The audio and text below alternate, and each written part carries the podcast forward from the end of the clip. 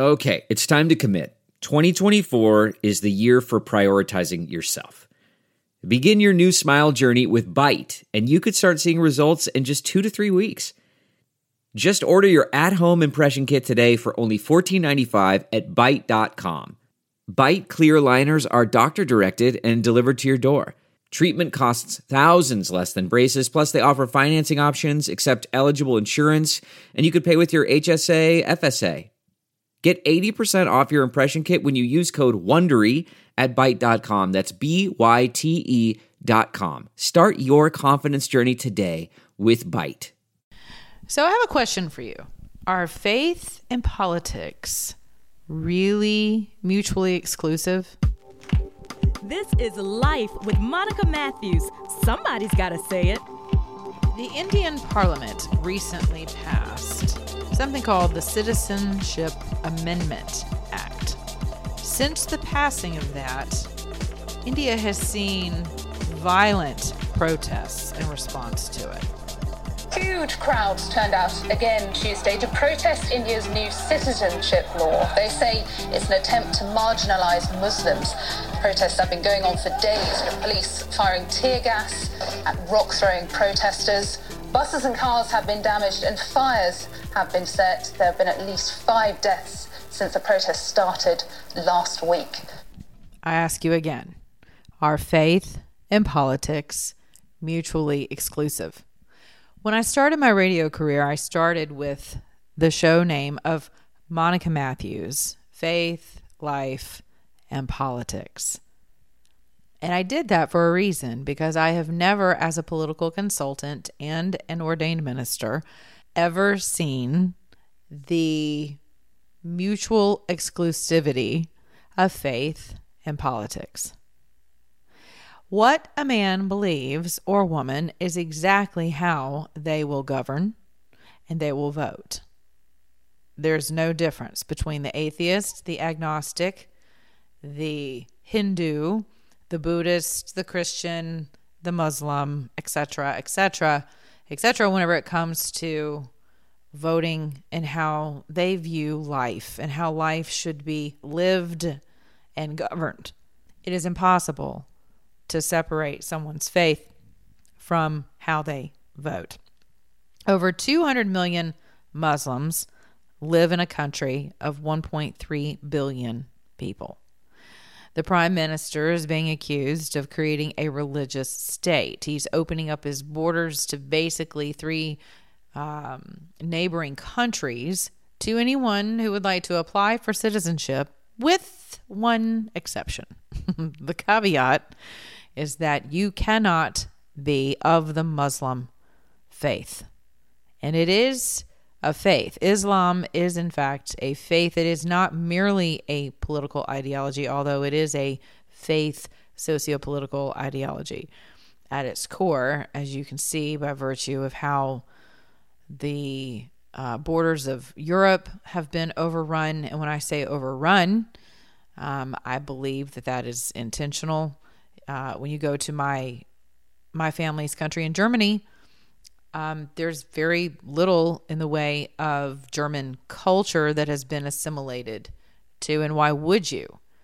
Because your restrictions that you bring with you across a border in the name of fleeing as a refugee are religious in nature. And you practice that religion as a Muslim throughout every aspect of your life because that's how most religions work. So I took to Twitter earlier today and I had to have this conversation about special class because what you see happening here in India in my humble opinion is a resp- a latent response to uh, special classism if you will the dreaded isms of the world right uh, sexism racism all of that um, and I said one could reasonably argue special class implementation is having its expected outcome. A true travesty of brutality, it's merely humans doing what humans do to ensure their respective survival. Tell me again how faith and politics don't always collide. Probably could have worded that differently, a little bit mo better, but you get the point. I am not in favor at all of special classes, with the exception of children, handicapped, and elderly. And and I, you know, I've been quoted as saying we either recognize as humans that we're equal or we suffer. Mandating special rights over another is inherently negligent in the pursuit of equality of justice for all. Now, it begs the question Do you really think the human psyche is capable of allowing for special protections without succumbing to the temptation of envy and bitterness toward those who have said special protection. Clearly, with children, with the handicapped, and with the elderly, you are dealing with groups of individuals who are at a physical or otherwise developmental disadvantage to the rest of the population. And I, th- I, I would think that most people think that's a good idea to protect those individuals who cannot protect themselves, who may not even be old enough to realize they need protecting, or maybe they are so old and demented that they don't remember that they need to be protected, or physically, people need to have special accommodations made so that they too can participate in life. I will tell you this as someone who travels to Europe quite a bit, um, you will be hard pressed as a handicapped individual to feel welcome. The special accommodations that we allow for in this country of the United States of America are truly supreme in accordance with uh, with others uh, across the globe. It is astounding.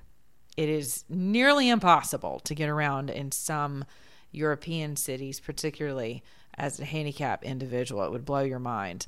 But as it relates to this citizenship bill, right? Because India is becoming a Hindu nation. Well, India has always been a Hindu nation, but India also started to make way for those who were not Hindu. And in my humble opinion, have now looked around them at the world around them and they see something that others are not willing to admit, which is a religious political ideology is sweeping the world at this point. And yes, including here in the United States, it is true. In the way of Sharia law and other Islamic factions that are, in fact, infiltrating cultures that are otherwise predicated upon liberty, that are otherwise predicated upon a democracy. So I'm going to ask you the question again Can or are politics and faith mutually exclusive? Can we ever admit that we've gotten to a place where we've graduated from the need to protect a particular cra- class to bring them into the liberty that everyone else enjoys? Because we have, in fact, arrived. Can we ever get to that point when we admit that we have a voting bloc of women and minorities, blacks, Asians, otherwise, uh, uh, uh, other people other than Caucasians who can actually show up, and men who can actually show up and vote. Like we we've gotten there. Can can can we ever just admit that we've gotten there, that we've arrived, and that the need for special privileges is quite possibly archaic.